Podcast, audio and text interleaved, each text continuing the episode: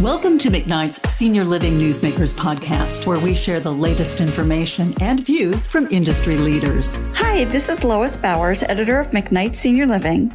Meeting the needs of middle income adults is a challenge facing the senior living industry. Amy Schectman, president and CEO of 2Life Communities, is going to share the approach that 2Life is taking. Amy, thanks for making time to speak with me today. But first of all, I'd like to congratulate you on being named a McKnight's Woman of Distinction. Thank you so much. I really think that's a reflection of 2Life Communities and our incredible passion for social justice for every older adult. And so I feel very honored that you share that passion to amplify our cause.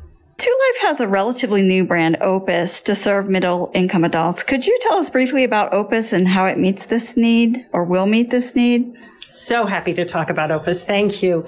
Um, let me just start by saying why it's such an imperative. We believe by right, every adult should have, every older adult should have the opportunity to live a full life of connection and purpose in a dynamic, supportive environment.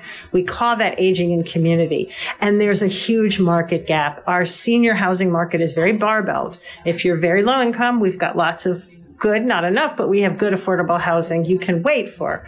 There's a long waiting list, but you can get it. If you're very wealthy, there are many options. You're profitable. There's a million people in the market trying to compete for your business, and that's great for you because there's a lot of opportunity. If you fall in that vast middle, you earn a little bit too much to qualify for subsidized, but not enough wealth to really afford the, the market options. You're really without any opportunity to in community, and we think that's a moral imperative to fix that. So that's what we're trying to do. Now, the reason no one does it is it's almost impossible to do organizationally if you were ever to charge enough money to pay for all the programs and services we believe are essential if people are going to spend their full lives with us, never leave us, um, you'd have to charge prices that get you up into the wealth wealthy area. So we banged our head against the wall for about five or six years and said we have to. It's a moral imperative. We have to solve this. And we came up with a couple of key concepts that we think break break the, through the barriers. The first and perhaps most important at least my favorite, is the notion of volunteerism. We have said that everyone who comes to live at Opus will volunteer at least 10 hours a month in a meaningful way, enough that it will actually reduce our overhead and staffing costs and create a great sense of community. Now, it's interesting.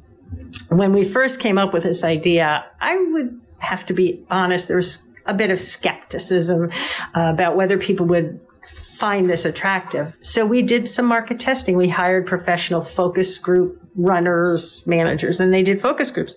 And we asked the following question. If you were to move into this community and volunteerism was a requirement, do you think the requirement should be two hours a month, five hours a month, or 10 hours a month? To our shock, 83% of people chose 10 hours a month. Now, I wasn't allowed into the focus groups, but afterwards I went and I said, What's wrong with you people? Why are you choosing, why aren't you choosing two? And two answers particularly struck me, although there were many brilliant answers.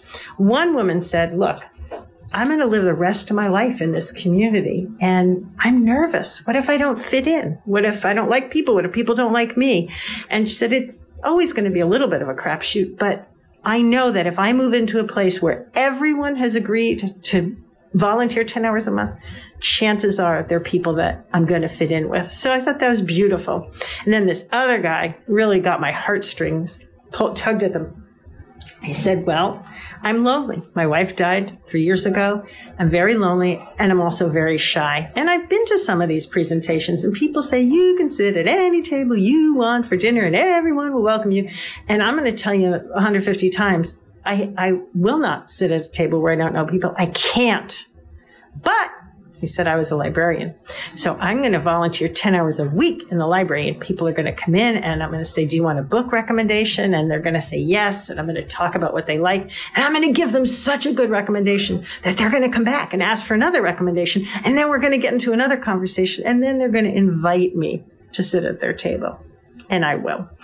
So it's turning out volunteerism is a positive now that we're actually in the marketing phase a shockingly large number. I don't have an exact statistic, but I think it's like 90% people, when you ask them, why are you making a deposit to go to Opus? They say, oh, because the volunteerism, it creates the kind of environment that I want to live in. So that's the, the big piece. The other two pieces that help with the financing is we're not trying to recreate everything on the campus. So we're located near other amenities. And so we're not going to build a swimming pool because we're adjacent to the JCC, the Jewish Community Center. And they said our folks can have a heavily discounted membership. And so we're taking advantage of what's in our neighborhood. We're near some great restaurants. So we're not going to have dinner every night you know, people can go out. Um, and that saves money in the building and the operating. And finally, the biggest thing that croaks middle income seniors is when they need a little bit of care. You only, if you're in a single family home, you can only buy it in three to four hour increments. So I had this with my own mother of blessed memory.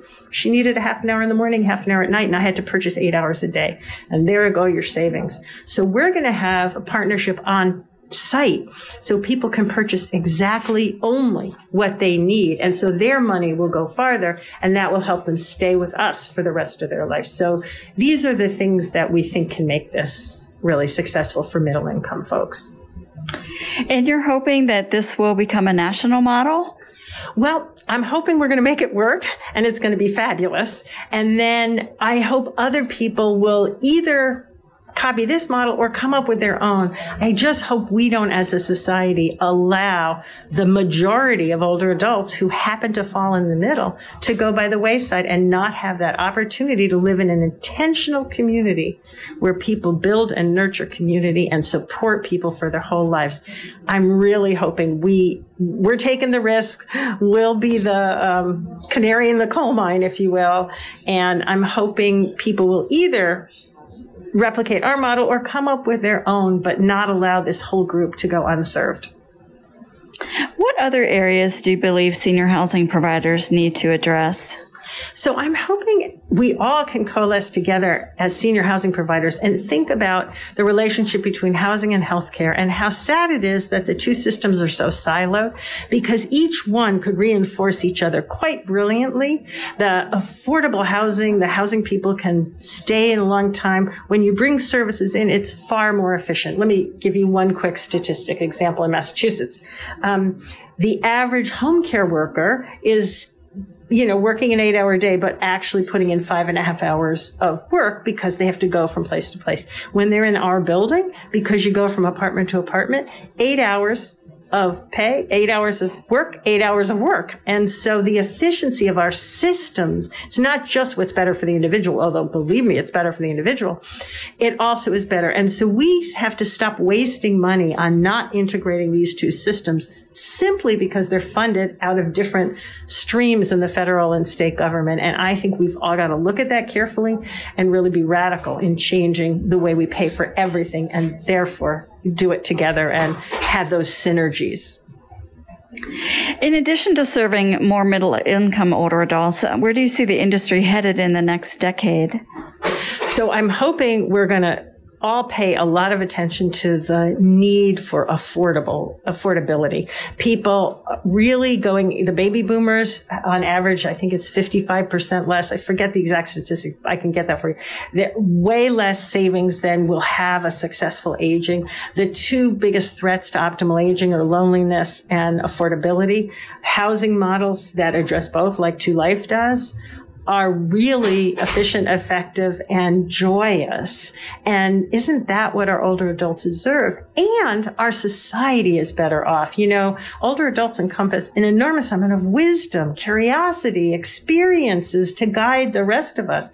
And when they have to spend their time figuring out whether to have heat or medicine this month, or whether or not they can get their shovel, their sidewalk shoveled because the guy who did it last month disappeared, and they're spending all their time, or so chronically lonely, then they don't have time to mentor the next generation, and we all suffer you know, there's a, a famous midrash, which means it's a commentary on the Bible. It says Adam and Eve went so far astray in the Garden of Eden because they had no elders to guide them. Let's not waste that opportunity. Let's give our older adults the kind of loving kindness and support and, and joy that they've given us so that they can help us build the next generation and constantly improving society. We've been talking with Amy Schectman, President and CEO of 2Life Communities. Amy, thanks for being with us today. Thank you so much. And thank you so much to McKnight's. What a great organization. Oh, thank you very much. For McKnight's Senior Living, this is editor Lois Bowers. Thank you for listening to McKnight's Senior Living Newsmakers podcast. For the latest in senior living news, visit McKnightseniorliving.com.